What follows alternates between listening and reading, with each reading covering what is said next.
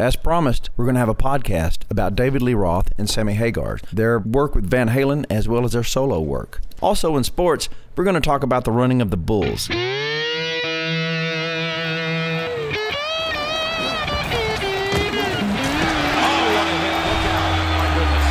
That was vicious.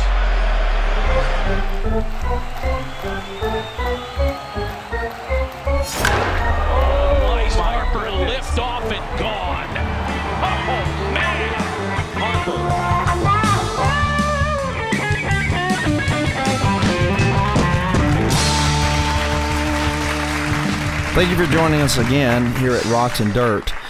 This time, we're talking about the guys who used to sing with Van Halen. I've got Steve on the phone. He's going to join me and, and uh, help me keep this thing Hey, moving. Are you yeah. there, Steve? One foot on the brake and one on the All gas. right, this is real. That's a Sammy Yeah. Hagar reference.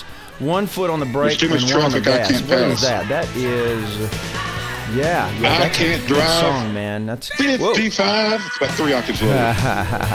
So we're going to start with uh, Sammy Hagar.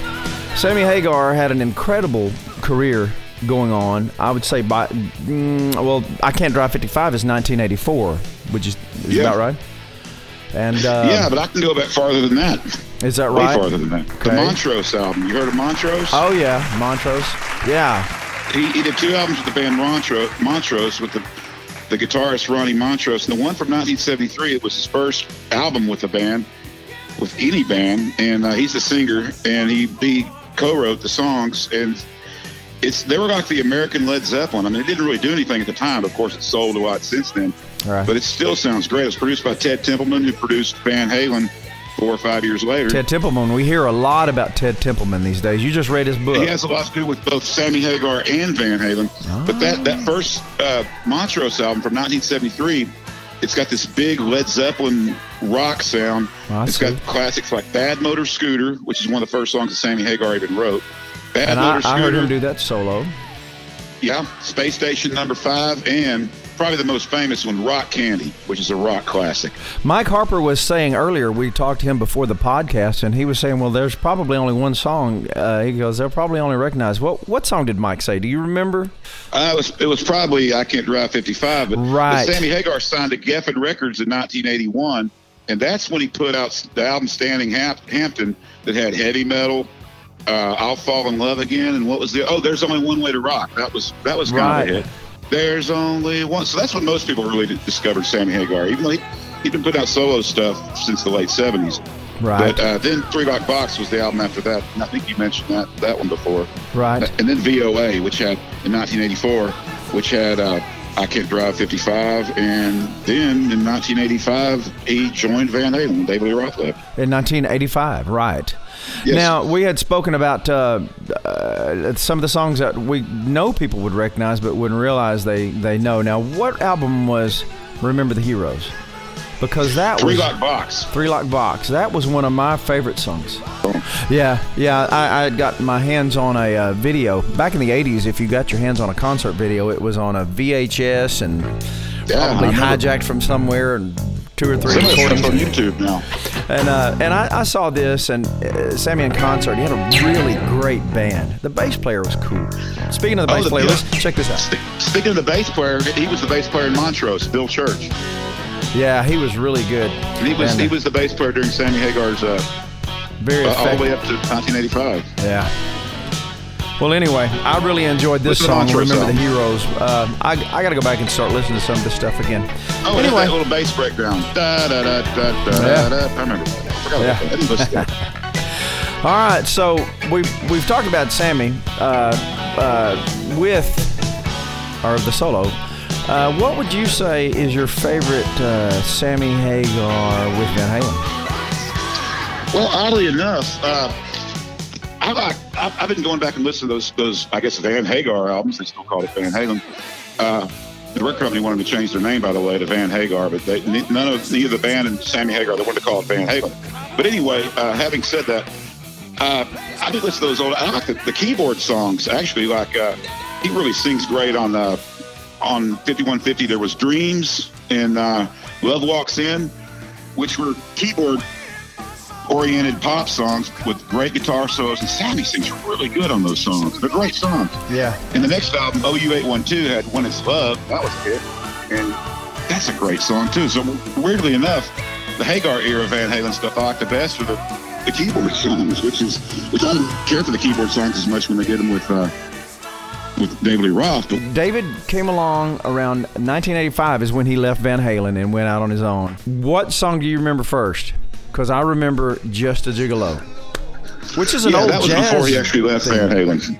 Yeah, Louis Prima, and it was a medley of just a gigolo and I ain't got nobody, nobody, nobody. Oh, yeah, yeah, he that did is that a when he was still in Van Halen, and Ted Templeman produced that. He wasn't planning. He didn't think it, David was going to leave Van Halen. Who knows what was going on in David Roth's head at the time? I mean, maybe he was thinking about it anyway.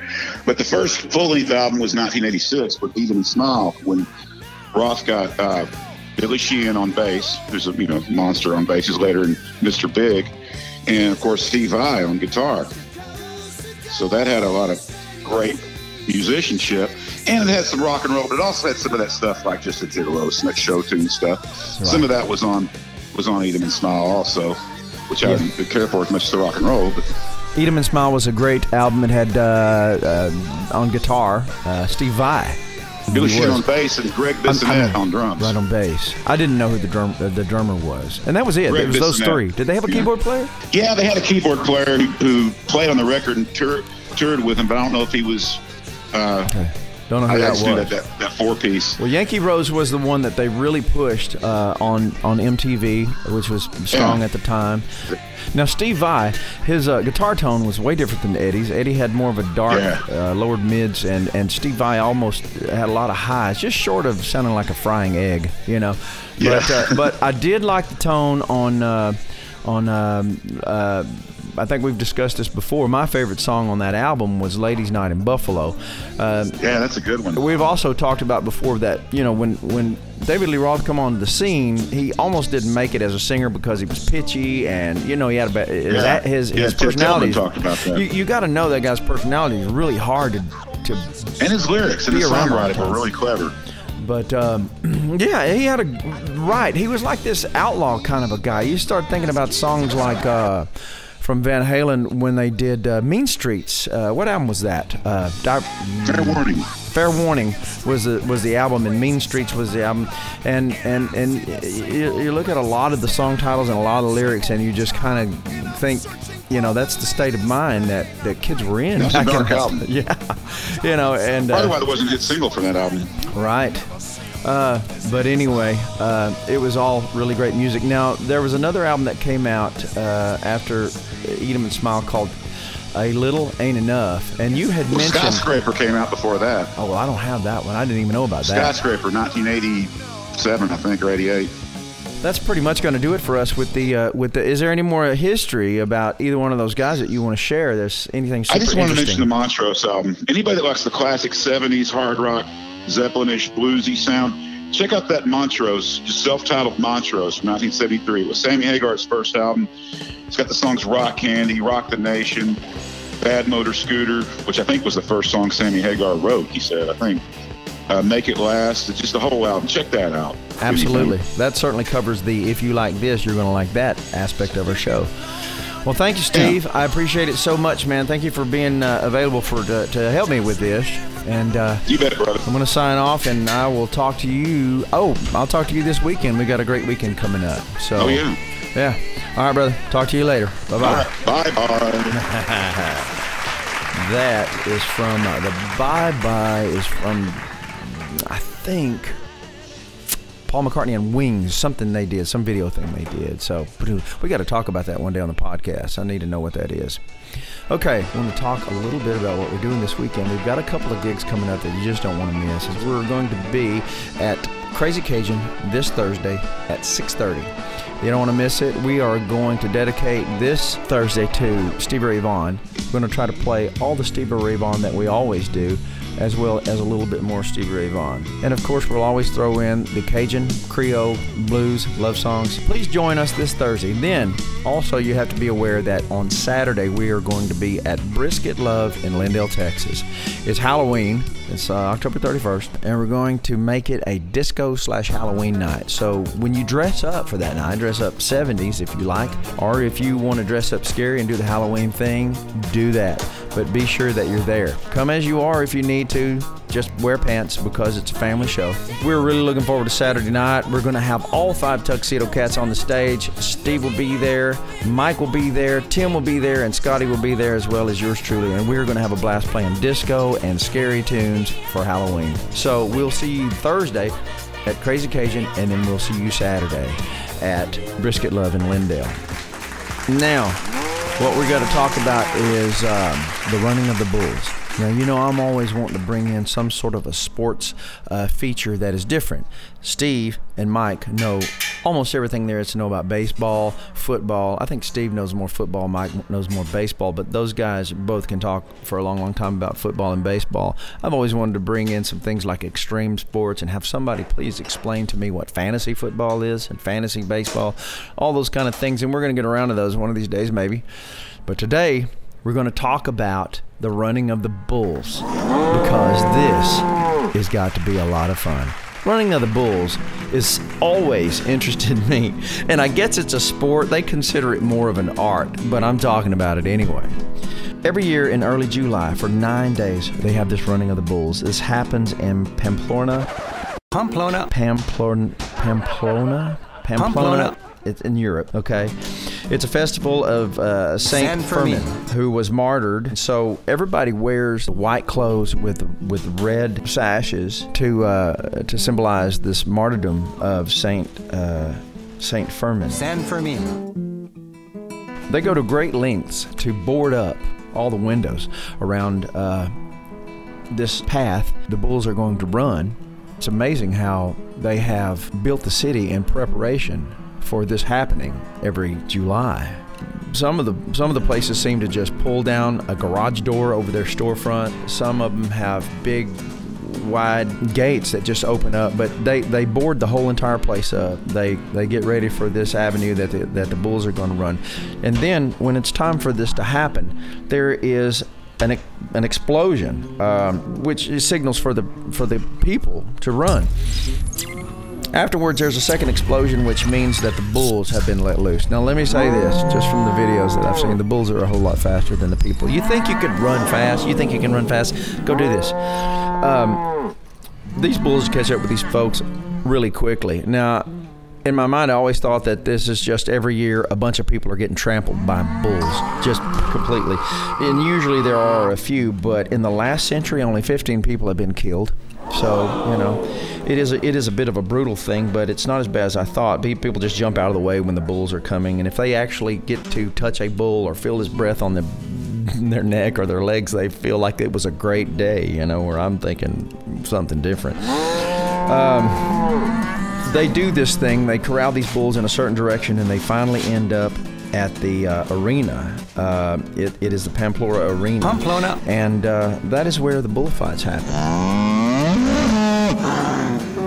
It starts off with the picadors, and and these guys are on horseback, and they're kind of picking the bulls. I guess they weaken them to some degree to to make it better odds for the uh, next two guys to come, which would then be the banderillos. The Banderillos. Uh, they come in and they end up getting a few darts stuck in the bulls, and all this seems to slow the bulls down, so that the matador, who is the rock star of the whole entire day, how, how is he the rock star the whole entire day?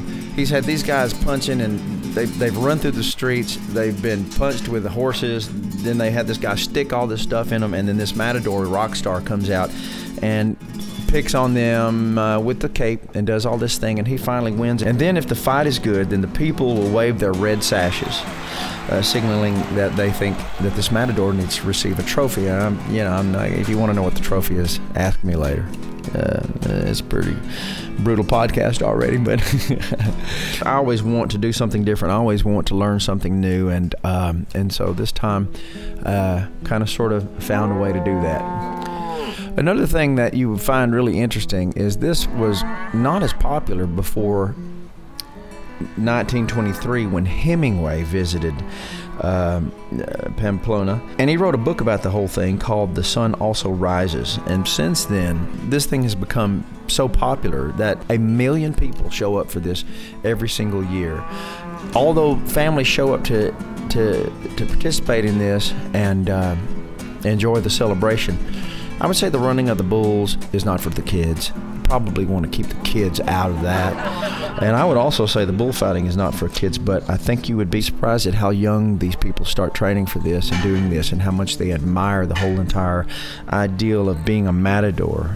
Uh, I, I, don't know what we would compare it to, uh, but. Uh, Running of the Bulls is something I've always been fascinated by and interested in and just wanted to know more. I don't know that I'm ever going to go, but, you know, it's kind of cool. Uh, anyway, thank you again for joining us on another episode of Rocks and Dirt. Please join us the next time when Steve and Mike will be here to say bye bye.